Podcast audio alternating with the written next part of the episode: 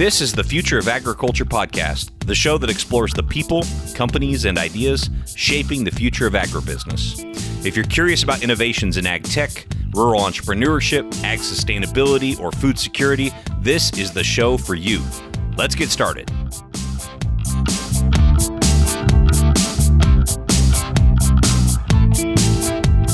Hi, thanks so much for joining us for this episode of the Future of Agriculture podcast. My name is Tim Hammerich. It's my pleasure to bring you these stories every week of the founders, the farmers, the innovators, the investors, the people shaping the future of agriculture.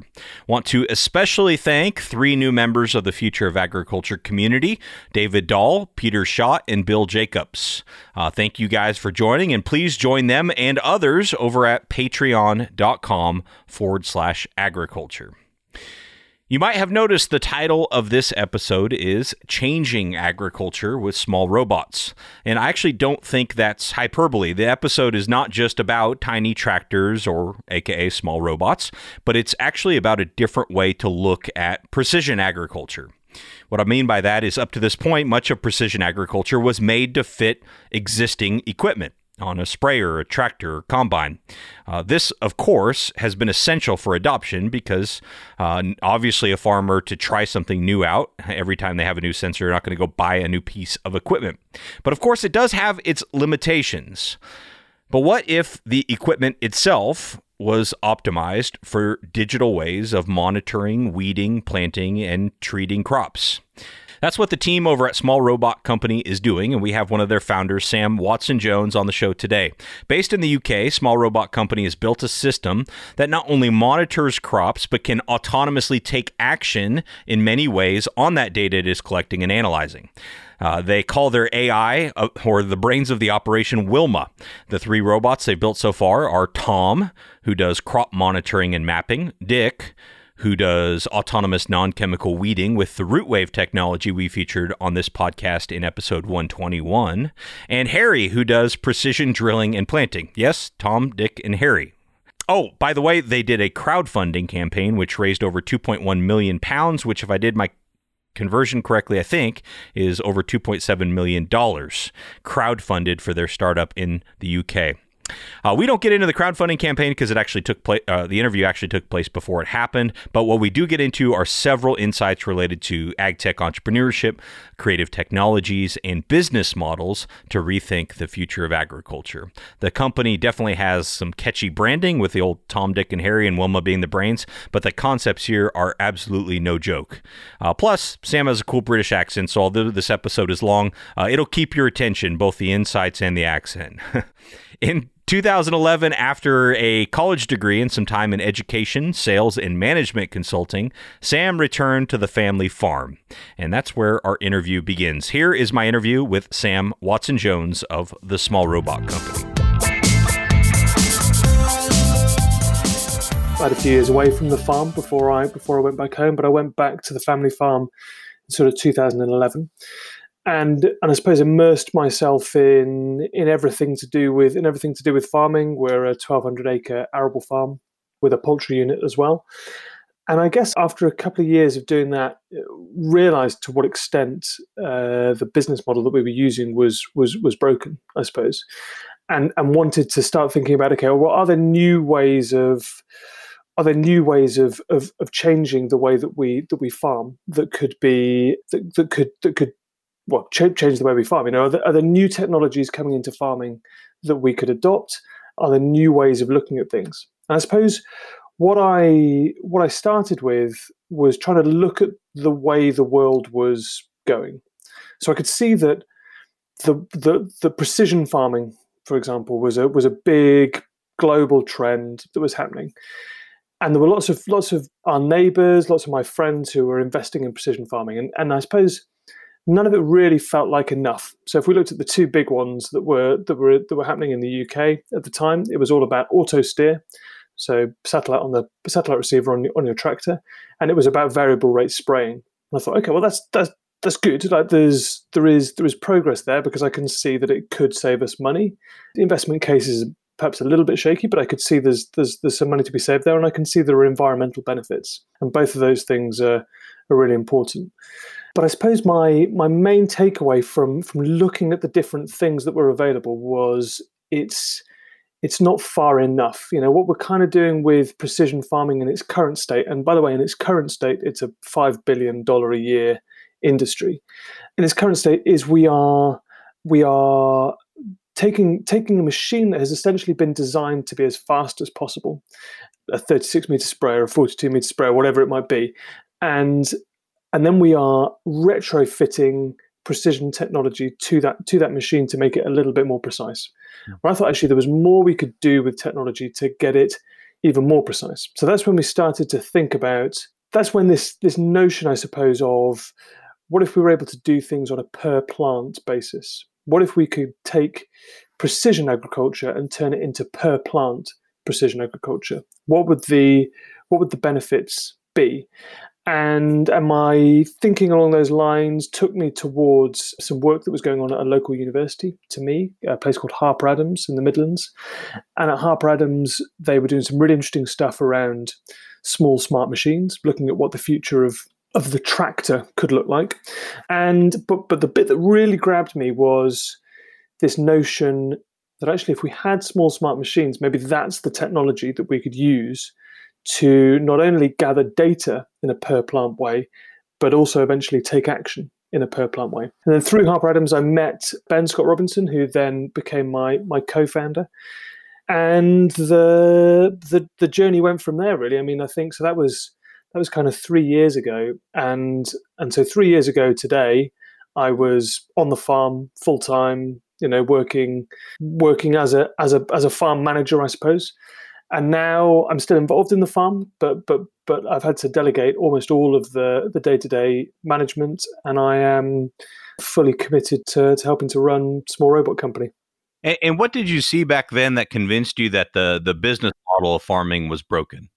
The, the finances were, I suppose, the first thing that that, that, that jumped off the page, and and there was there was a definite moment when it hit me. I'd been trying to explain to my dad what, what an Excel spreadsheet was. He, he wasn't he wasn't completely clear. Everything everything he he'd recorded on the farm was recorded in these red notebooks, and they were stacked up high in the uh, in a storage unit above our above our farm office. And he'd carried on the same tradition as my as my grandfather. So we had these great records of the of the farm, but they were all manually written down. So I, I said, right, okay, I'm just going to take a day and I'm just going to convert this stuff into a into a spreadsheet so that we can actually have a look at it and analyze it. And so I started in sort of the mid 1980s and I went right through to this was 2016, I think, when I was doing this. went right through to 2016.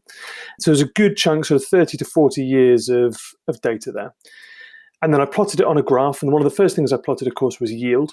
And the thing that just hit me square in the face was that the yields that we were producing in the late 80s, early 90s were the same yields as we were producing in 2016.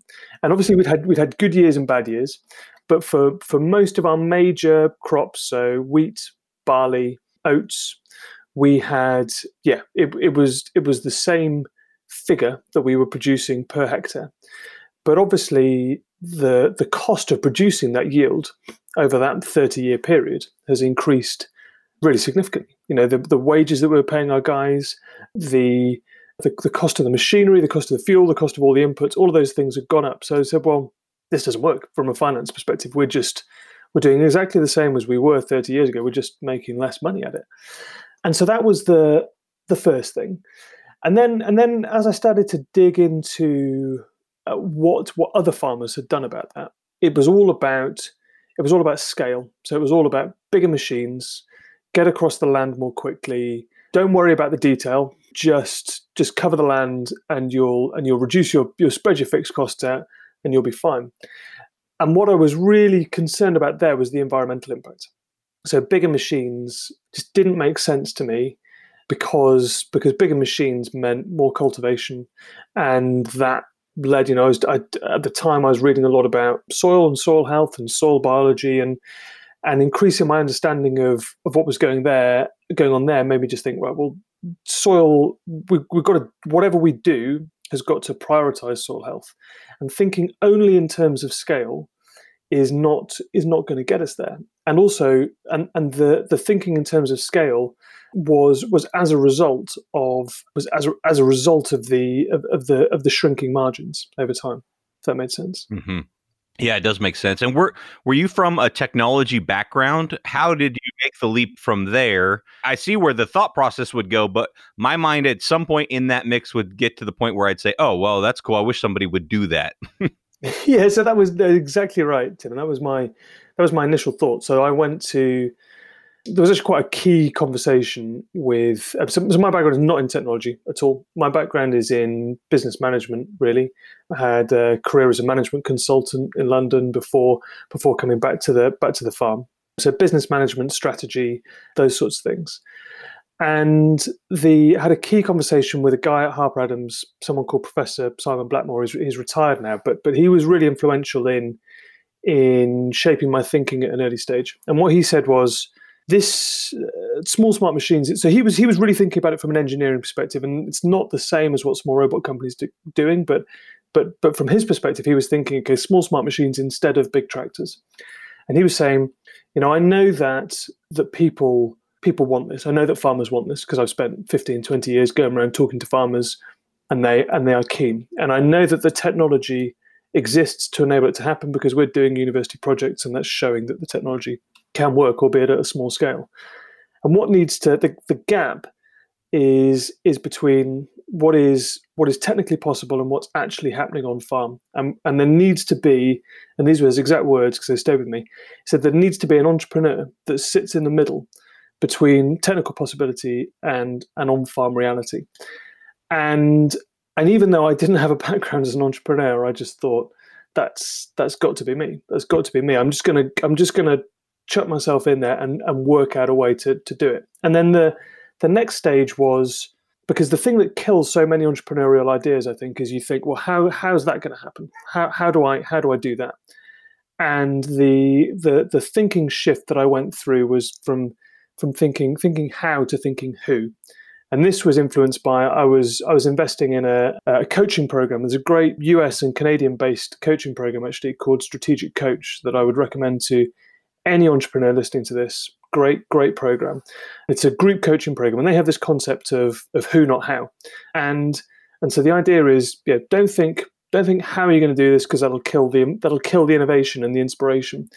Think who is there that can that can help me do it. So my first who was okay. Well, if we're going to get something off the ground, we need an experienced entrepreneur who's been there and done that. And so that was Ben. That was my that was my co-founder Ben. We we worked together and and worked out okay, what could this look like? What could the what could the product be? Who could the customers be? And we and we refined that over time. And then the next who was was obviously a technical who, and that was Joe. So it was it was us three for for quite a while, and Joe is still our our CTO today. And he had a really good hardware and software background and just a real technical problem solver. Mm. So we started talking about okay, well, how are we going to create these these autonomous units, these machines that can navigate themselves? And Joe Joe set himself to doing that. Okay, how are we going to identify an individual plant from a from an image? And Joe set himself to doing that. And then it's been a series of who's from then on. You know, we go okay, well, we need someone who knows knows about artificial intelligence, right? Let's go let's go and find someone, find some funding for it, and some of that has been equity funding, some of that's been government funding and yeah, we need an AI, AI, expert, we need a data scientist, we need a mechanical engineer, we need an electronics engineer, and the world is the world is full of people who know how to do all of these things. And I think what has been the most exciting part of the journey for me has been focusing these these amazing brains that we've found around the world on the problem of farming and on thinking about okay, what do we want the future of food production to look like? And for many of them, this is something that they'd you know never thought about as being an interesting problem to to to to, to get in, to get involved with. And so that has been the really exciting bit for me. And so and so I spend most of my time trying to get the the vision, if you like, clear for for where we're going to go and how it leads from where we are today, which is important because this is not you know, and I'll, I'll outline exactly what I mean as by, by what I think the future is going to look like um, shortly. But it's not like a, a crazy leap into the future. For me, it is a logical progression from where we are from where we are today. And the exciting bit has been about yeah, trying to articulate that so that you can get customers on board, you can get farmers on board, you can get people who are willing to pay you for what you're doing, you can get investment, but also so you can get so you can recruit. You know, and, and that's a that's a, a key thing that I spend a lot of my time doing is trying to convince very clever people that this is a this is a good use of their uh, this is a good use of their brain power. Yeah, and uh, let's get into that a little bit more. You've talked about the big problem, which is, you know, as far as farming, the only way it seemed that people were making it work were, were by getting bigger and buying bigger equipment and the impact that was going to have on, on a lot of things. But but what about the the more specific problems that you decided, okay, as we grow this company, we want to focus on solving this very specific problem. And, and I, I, know, you know, for you that that ends up being kind of monitoring as well as precision spraying. But tell me about kind of how you arrived at those problems and, and maybe a little bit more about the solution. Yeah. So so we had this yeah this this broad vision of per plant precision. And, and we thought, okay, what, where, where's that? Where could that be useful? And so again, we went back to rather than trying to be counter trend, if you like, rather than trying to sort of turn turn the world against itself or, or move in a different direction to, to where the world's going. Let's think about what are the things, what are the inevitable trends that are that are happening. And a, and a big one in the UK and in Europe has has been around the the efficacy of chemicals, um, particularly well in, in all in all forms. But a big concern, a big immediate concern, was around the effectiveness of herbicides. So what we've seen in Europe is okay, so first global trend, people are becoming more aware of the impact of farming on the environment. And they are becoming more aware of the volume of chemicals that we are that we are using to, to, to manage a conventional farming system. One of the impacts of that has been in Europe there's been some very strong lobbying groups that have that have come together, environmental lobby groups, and they have successfully lobbied to have a good number of the active ingredients that we use removed from from from from the market, so banned effectively. And and the the impact of that, so we've got a narrower range of active ingredients that we're using to control our weeds. And the impact of that has been, of course, there's been an increase in in resistance amongst those weeds. So same way, you know, I'm sure many people listening to this will be completely aware of this, but in the same way as if you only ever used one antibiotic to treat a a particular a particular disease, eventually the disease would mutate and it would become entirely ineffective. The, the same thing is happening in in agriculture. So at the extreme end, there are lots of people that I have spoken to who are now either ex farmers or ex arable farmers um, because they've said, well, we just we just couldn't make the chemicals work, and so we just we, we just had to give up. The weeds the weeds just outcompeted what we were doing, and we and we had to give up. And so we we thought, okay, well, the there has to be some better way of doing that. I mean, and and the other the other the particular chemical that I would that I would emphasize would be glyphosate. And many of your listeners again will be aware of the big case that was successfully brought against Monsanto around glyphosate usage. There is a growing anti-glyphosate movement. France has banned it for many uses. Germany looks as though it could be could be next, and we are waiting in the UK for for when that gets when that gets banned. Now, many systems, many farming systems, no-till farming being being perhaps amongst the, the, the foremost are almost re- entirely reliant on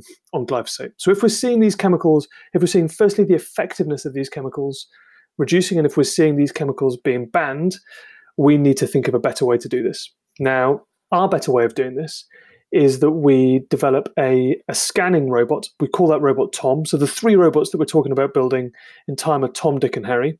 The first one, Tom, is a scanning robot. So Tom goes out into the field and using artificial intelligence, he takes, well, sorry, first of all, he takes really highly accurate, very detailed images of the crop growing beneath him. The first crop we're looking at is wheat.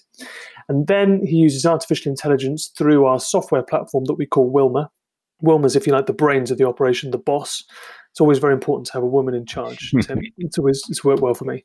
And the the so the brains, if you like, looks at these images and then uses artificial intelligence to recognize the difference between a weed and between wheat and then we use we do all of that that analysis in the cloud if you like and then we use a second robot we call that robot dick to go out into the field and kill those weeds without using chemicals. And that that is the bit that we're that we're working on now. So we kind of have the scanning bit. The let's go into the field, kill that weed without using any chemicals is is the bit we're working on now.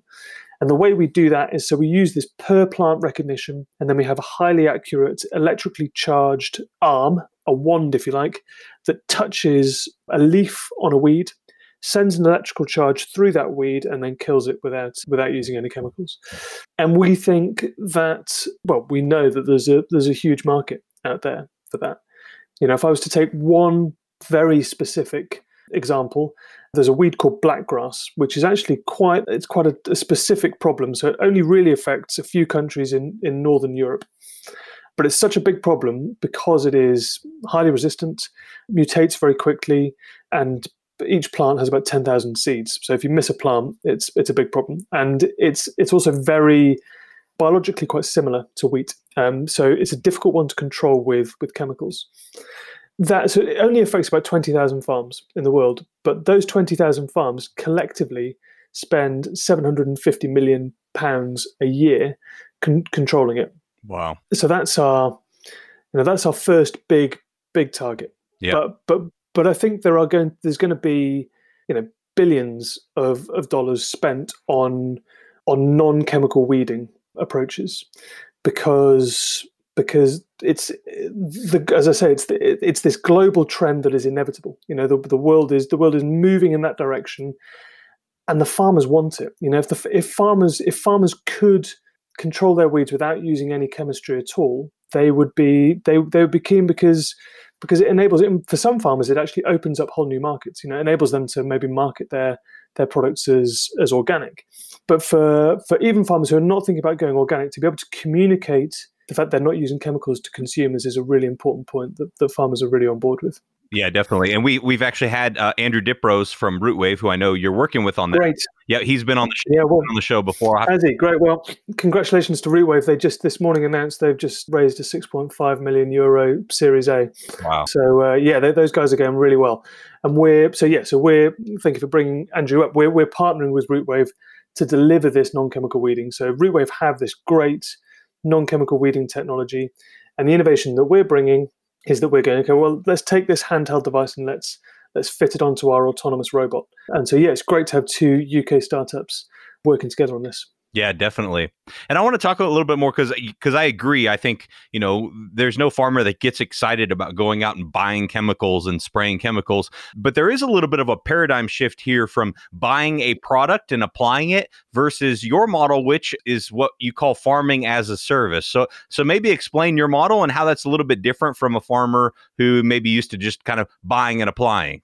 Yeah. So it is it's it's a model that many farmers will be familiar with really. It's it's very it's a it's sort of the next step on from a contracting model.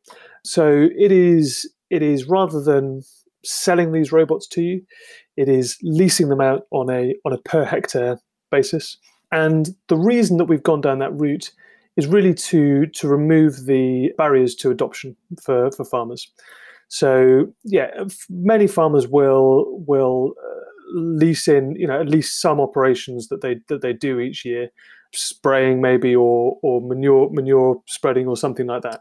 This is going to operate in a in a very similar way but we are delivering a service around yeah a non non non chemical weeding will be will be will be the first thing. And really this is yeah as i say it's about reducing the barriers to adoption. So rather than saying right i'm going to spend 60,000 pounds on a brand new robot which may indeed be be obsolete in 18 months' time because this technology is moving so quickly. Rather than that, I'm going to pay for a weeding service. So I know I'm always going to get the latest hardware and I'm always going to get the latest software. I don't need to worry about the updates. And then I try it out on 10% of my land. And if it works, that's great. I'll double it to 20% or, or 40% or whatever the following year. But you you get to build a long-term relationship with these guys. Hmm. And demonstrate your your usefulness to them and start to yeah build build trust and, and a and a, and a long term long term view of what we're trying to do together. Great is really the thinking behind the service model. Yeah. Yeah. All right. This question may sound stupid, but I'm going to ask it anyway. uh, what's the difference between a, a robot and a tractor? You seem very intentional on on calling your equipment a robot, but it essentially is doing the same work that a tractor would do. And and there's been tractors that have become much smarter along the way. So where's kind of the difference in your mind between a robot and a tractor? The, no, I mean the the the the difference, I suppose, is is is in, is in some ways academic. You know, because you could get if you automated a tractor, would you call that would you call that a robot? The the the difference is really around the accuracy of what we're of what we're delivering, right? So so what we are what we are trying to do is to is to deliver the technology that enables per plant precision agriculture. Okay, so so that is being able to recognize each individual plant in the field, being able to identify what is happening with the, the ultimately in the full vision of what we're trying to achieve, what is happening with the the disease status of each individual plant, what's happening with the nutrient status of each individual plant. Built into that is a much more granular understanding of the of the soil.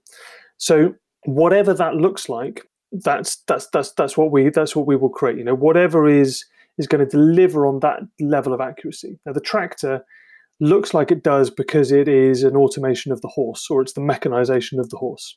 You know, and it is it is been designed to do the same job as the horse did, but for that to be but to be much much more powerful. Now the next the next innovation is to go okay let's so let's not design something that is designed to be as fast as possible, which is what the tractor is, and that's why tractors have got bigger and why the machines they pull have got bigger. Let's design something to be as accurate as possible. Mm. And the significance of this per plant vision in the fullness of time is that yeah, you you get to you get to stick a seed in the ground, you get to watch that seed as it turns into a plant, and you're able to treat that individual plant differently to the plant next to it because of the quality of the data that you've got and because of the quality of the application technology that you've got as well. The in time, what that will lead to is eventually you'll even be able to harvest each individual plant, harvest a field on a plant by plant basis. So even a field of wheat, a field of corn, whatever it might be, you can choose to select this plant, but leave the one that's next to it. Hmm.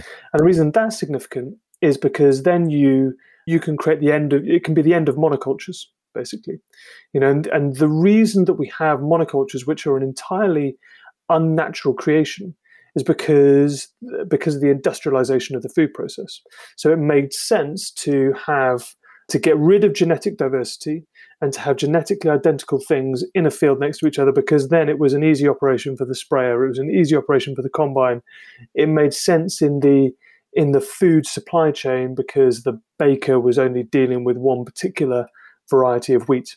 But the inevitable consequence of having monocultures at such a large scale is disease is pests and and that and is and is a degradation of the soil and that that in a in a sense gets us fixed on needing pesticides needing needing fertilizer needing to have this this chemical constant chemical input but what if we were able to create a system where we had maybe the same crop but a genetic diversity in in that crop and they were, and it was using the soil in a different way or we could have multiple commercial crops in a field at, at the same time.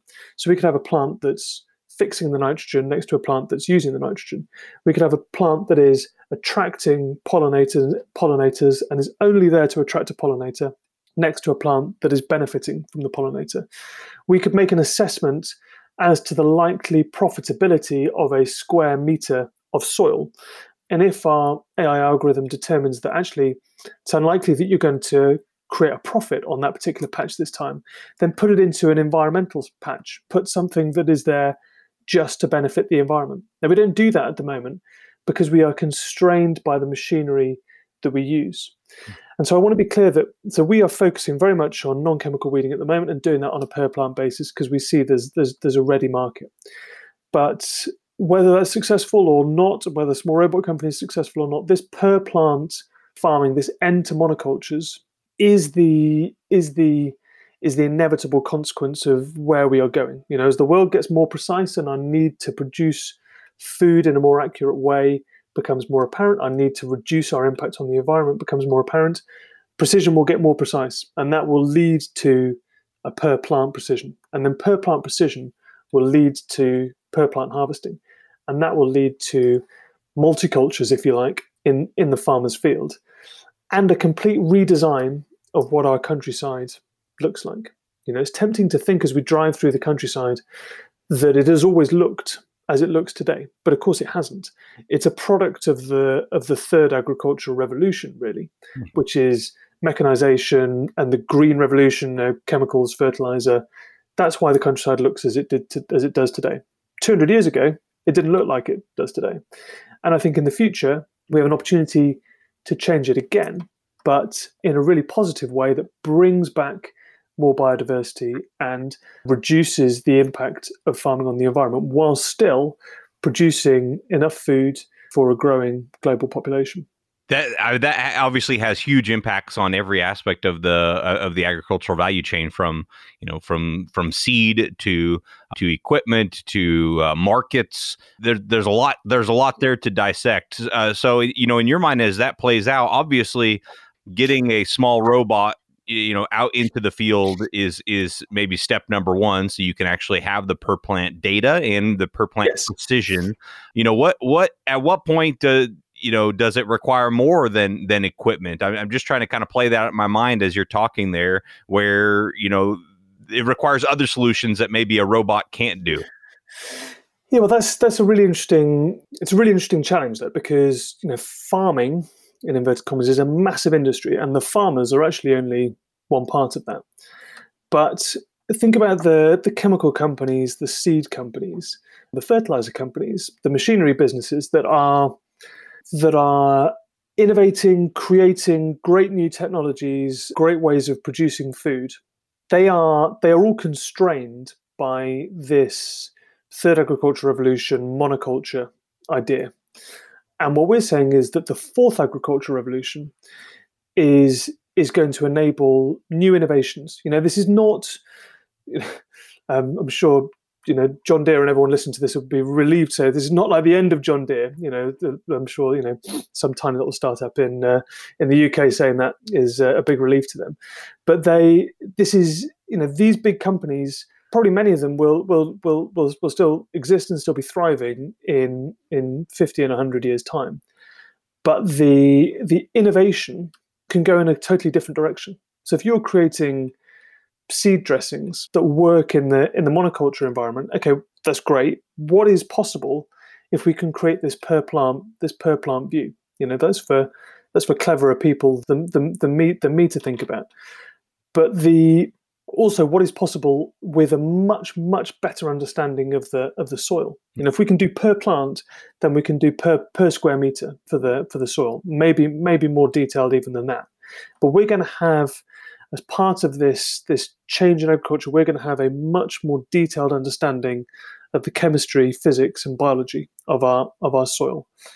And all of that information is something that is going to drive the innovation of all of these big players in in agriculture, and I think have really positive impacts on the primary producer, but also have really positive impacts throughout that throughout that that value chain. I think, but only to those businesses that that have their heads up and and adapt. You know those who you know there's there's a, there's a great quote, and I don't know who it's attributed to, but to someone who who saw one of the early tractors in the late sort of 1800s, early early early 1900s, and they said the only way this is going to become a big thing in farming is if the big tractor can give birth to a baby tractor, because they were just so convinced that that horses were always going to be the way that the way that things were done.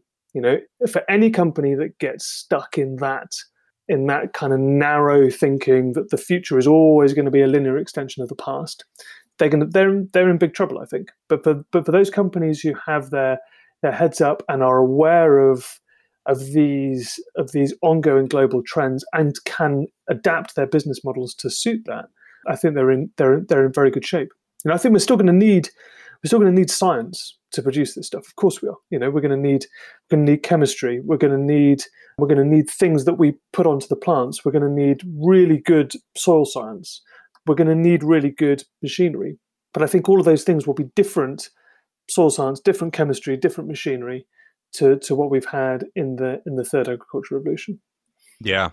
Now, now, for you being a farmer founder, is there anything you can point to so far in your company's early history? I know three years old, I think you said that yeah. that you think if I wasn't a farmer, I probably would have got that wrong, or you know, where it's yeah. really come in handy.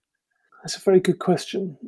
I mean, I think there is there's an instinctive understanding of the reality of how farmers make decisions and how farms farms operate as businesses that has been useful throughout. You know, and I can't really think of a of a really great anecdote to, to, to share with you on that, but I think it's a it's just a sort of a a sense of what's going to wash and what's not going to wash on a on a on a farm, and I think part of that is I think one of the things is that we are not looking to replace the farmer at any stage. You know, we're looking for this technology to empower the farmer, and I think the easy the easy mistake to make if you are not from a farming background is to think, "Well, farming is really tough, isn't it? Let's just go and make the let's just go and take away all that all that that that hard work and and and, and make their lives really easy." And actually, you have to be careful that you're not removing a sense of purpose for that for that farmer. So understanding, I'm a fourth generation farmer, understanding what that what that means is is kind of ingrained into into what we're doing. So everything that we are doing is about empowering the farmer, not not replacing them. I think that's an important thing. I, I also think you know the first the first six months of being in small robot company was just going around farm kitchens and sitting down talking to farmers about their lives and about what are the things that you're struggling with? What do you find difficult? What do you what what's frustrating about about your your role at the moment? And and the doors opened there because because I was a farmer you know I think and farmers would would sit down and very openly tell me about tell me about the, the stuff they were struggling with. And I think if I, I think if I hadn't had that background that would that would have been that would have been really difficult but as as much as anything it's the there were yeah you know there, there were there were lots of times working on the farm full time where I would I would get frustrated that we did things in a certain way, or I'd go, you know, it was late at night and I was sat on the tractor and I was going, you know, this is, you know, I need to I need to be doing more than this. Like I want to I want to get out there and have more of an impact than than this. But those those frustrations have have been the kind of driving force for for the for the company. You know, solving it boils down to initially trying to solve the problems that I am facing on my farm because because there was that there was that time I alluded to when I'd spent that day going through my dad's old books and my grandfather's old books where I literally sat there and I can remember it really clearly going unless something changes here it's this is this is going to go under and it's going to go under on my watch you know and that's 80 plus years of of of graft and, and hard work and and I just you know I just didn't want I didn't want to be the one that it that it that it went wrong for, you know. And and and I've sat opposite uh, farmers who've who've who've shared that. I can I can see that when I'm talking to them. So that's a that's a that's a key driver. Yeah. How, in your mind, you know, how can small robot company help with that? As far as what with with technology like this at your fingertips, what makes you more optimistic that it won't be on your watch that things go under? Well, I think one mindset that we have as a farming industry is that the cost of production is inevitably going to be higher in five years' time than it is today. You know, and think about how much thinking that drives you know, because that that's always there. Cost's going to be higher in five years' time. What am I going to do about it? Well, then you start thinking in terms of incremental gains to efficiency. Then you start, start thinking in terms of bigger machines. You start thinking in terms of scale. You know, I've seen people make crazy, to my mind, crazy land purchase decisions because because they just thought, well, cost of production is going up, so we've just got to get got to get bigger. So we'll just pay whatever it whatever it takes to to make the farm bigger. And that what if what if that wasn't what the future looked like? You know what if actually it was going to be cheaper in five years time for the farmer to to produce a ton of wheat? What if we could use technology that that that over time reduced the expenses that farmers that farmers were able to incur? What what would that freedom create for the business? And I don't have all the answers to that, but that's that's the question that I would pose to farmers because I do think that's possible. Hmm. I do genuinely think that the that we are going to see a reverse to that trend, and that actually, yeah, it's going to become it's going to become more affordable to to to farm. I think that has exciting implications in terms of new entrants into into farming, new ideas coming into farming. But as much as anything, it is a freedom a freedom to innovate mm-hmm. for the for the farmer. It's it's a, it's a chance to potentially remove yourself from the commodity cycle. Maybe it's about this is just an idea, but maybe it's about getting more direct contact with customers. Maybe it's about diversification. You know, a lot of the a lot of the kind of themes will be the same as what you're hearing, but it's as, as what you're hearing elsewhere. But it is about a shift in the mindset for the for the farmer. I think is what I would love to be able to create. Let's talk about the, the robots themselves. As as you were leading the team to create these robots that you call Tom, Dick, and Harry. Oh, uh, first of all, how, how are they powered, and and what was most important to you as far as the constraints go that they would have to operate under?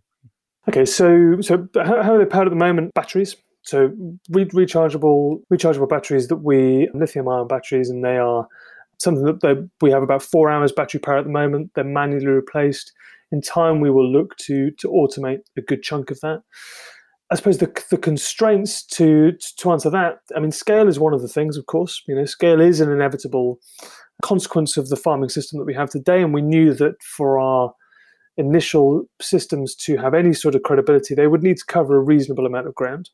So we're designing our robots to cover 20 hectares of sort of 50 acres ish in a in a 24 hour period. Now, at the moment, they're doing that in time it'll get it'll get more than that because at the moment they're doing that, but probably in kind of an eight nine hour window because they're still monitored by our by our engineers.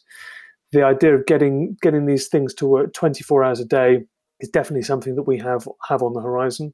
You know that kind of full autonomy of being able to just say right, go and scan that field, leave it to it, and come back come back when it's done, or send me a message when it's done. So scale speed of operation was was one key thing. The other the other thing was trying to get away from tram lines as much as possible. So trying to design something that can travel in between the rows of the rows of wheat. So we're designing so our, our scanning robot, for example, traveling on sort of nine to ten centimeter tires most crops in the UK are kind of sown at sort of 12 centimeters to 25 centimeters.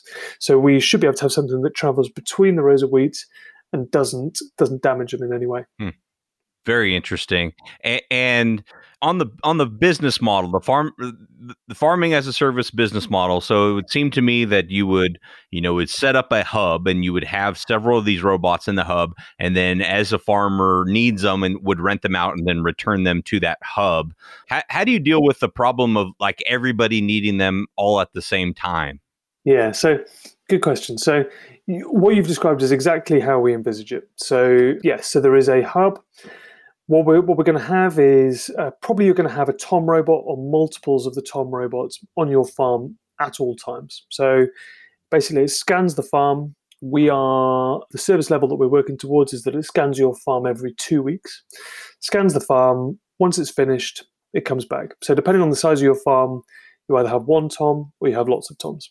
That first of all, that gives you a level of data that you don't currently have. So that gives you an understanding of when an operation needs to take place that you don't currently have.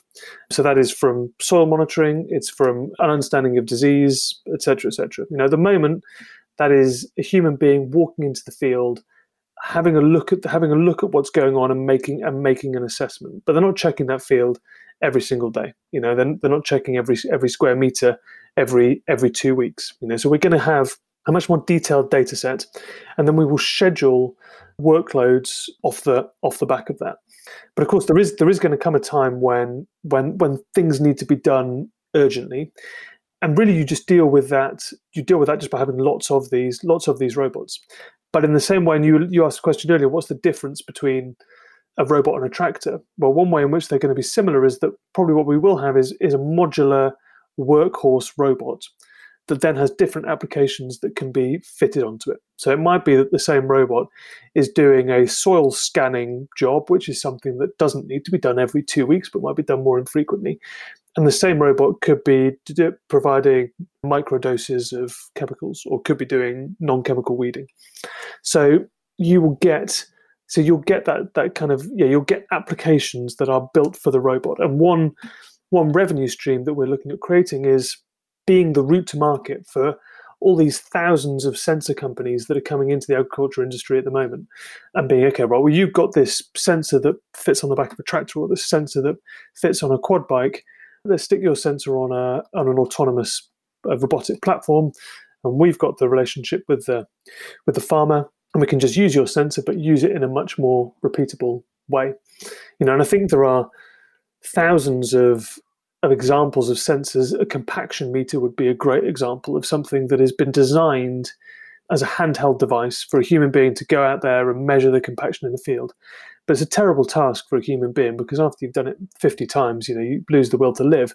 But it's a great task for a robot because the robot's just going to do it in exactly the same way, time and time again. And so you get the reading taken in the same way. And instead of having, you know, your compaction tests done, you know, doing 100 samples, why not do 100,000 samples and have a data set that you can really trust? But to come back to your question, you know, yeah, there's going to be a time when when there's pressure to, to do things and really deal with that by having lots of robots. But the other thing I would I would point out is that our idea of our working window is going to shift as well. So let's take planting, for example, or drilling. The at the moment we have I take the UK example. If we're if we're drilling winter wheat, our drilling window has got later and later and tighter and tighter, and it's got later because we're trying to achieve a good level of weed control with herbicides that are becoming less effective, as we've as we've previously discussed.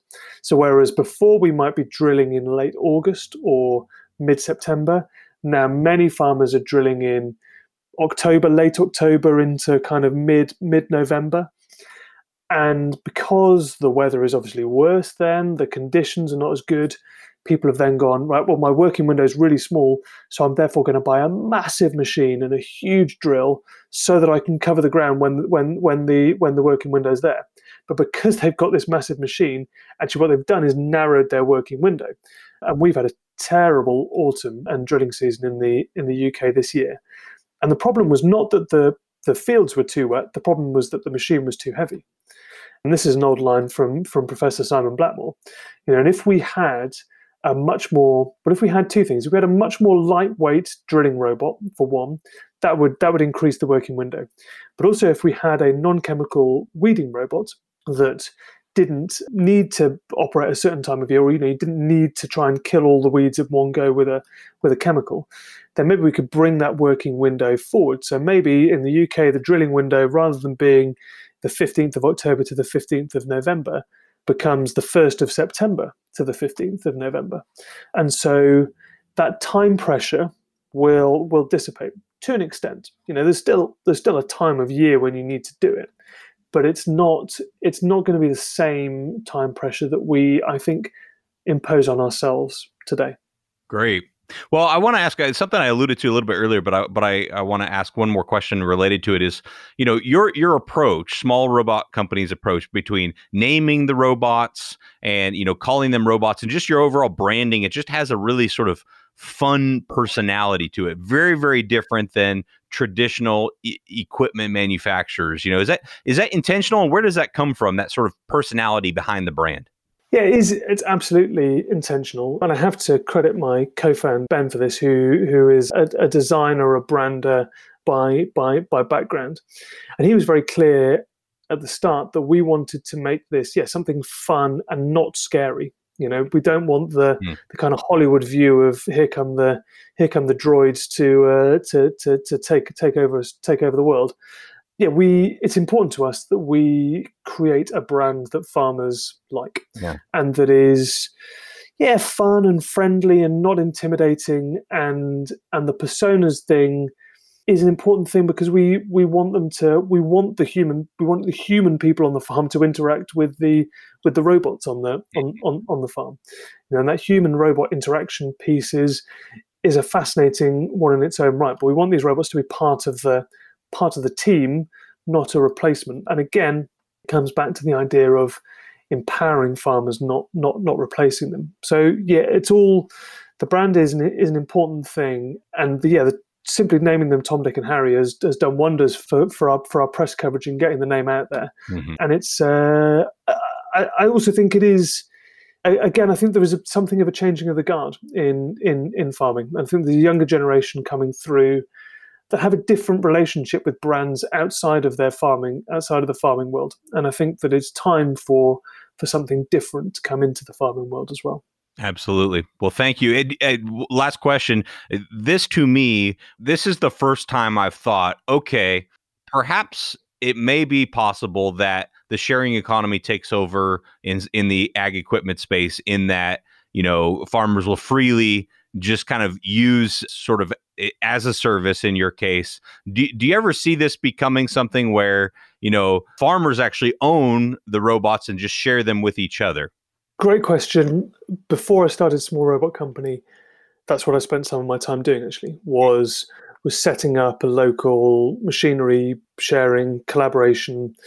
Bits of it, I'm sure there's farmers listening to this who might echo the thoughts that bits of it worked and bits of it didn't. Mm-hmm. So to answer the first bit, yeah, I think as this machinery, as this technology matures, I think it's certainly going to be possible that farmers are going to farmers are going to own this. As I say, the main reason for going down this farming as a service route was because we knew it was the best way of getting farmers to to get this this new technology onto their farms in an unscary way. Mm-hmm. I, I, think I think it, I think it can be. I, th- I, think it will be. I think it will be easier to share these than it than it is to share tractors. Right. Um, the working window is part of that.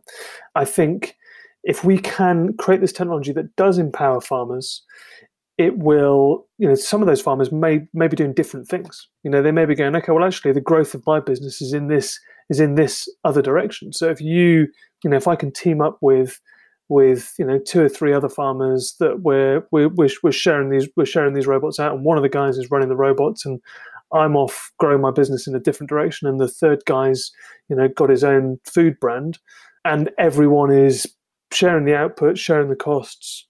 I think those sorts of things work well, and automated, highly accurate, highly accurate labor force makes that makes that sharing economy an easier thing to achieve. And again, I would say mindsets are shifting. Mindsets are shifting in, in, in farming.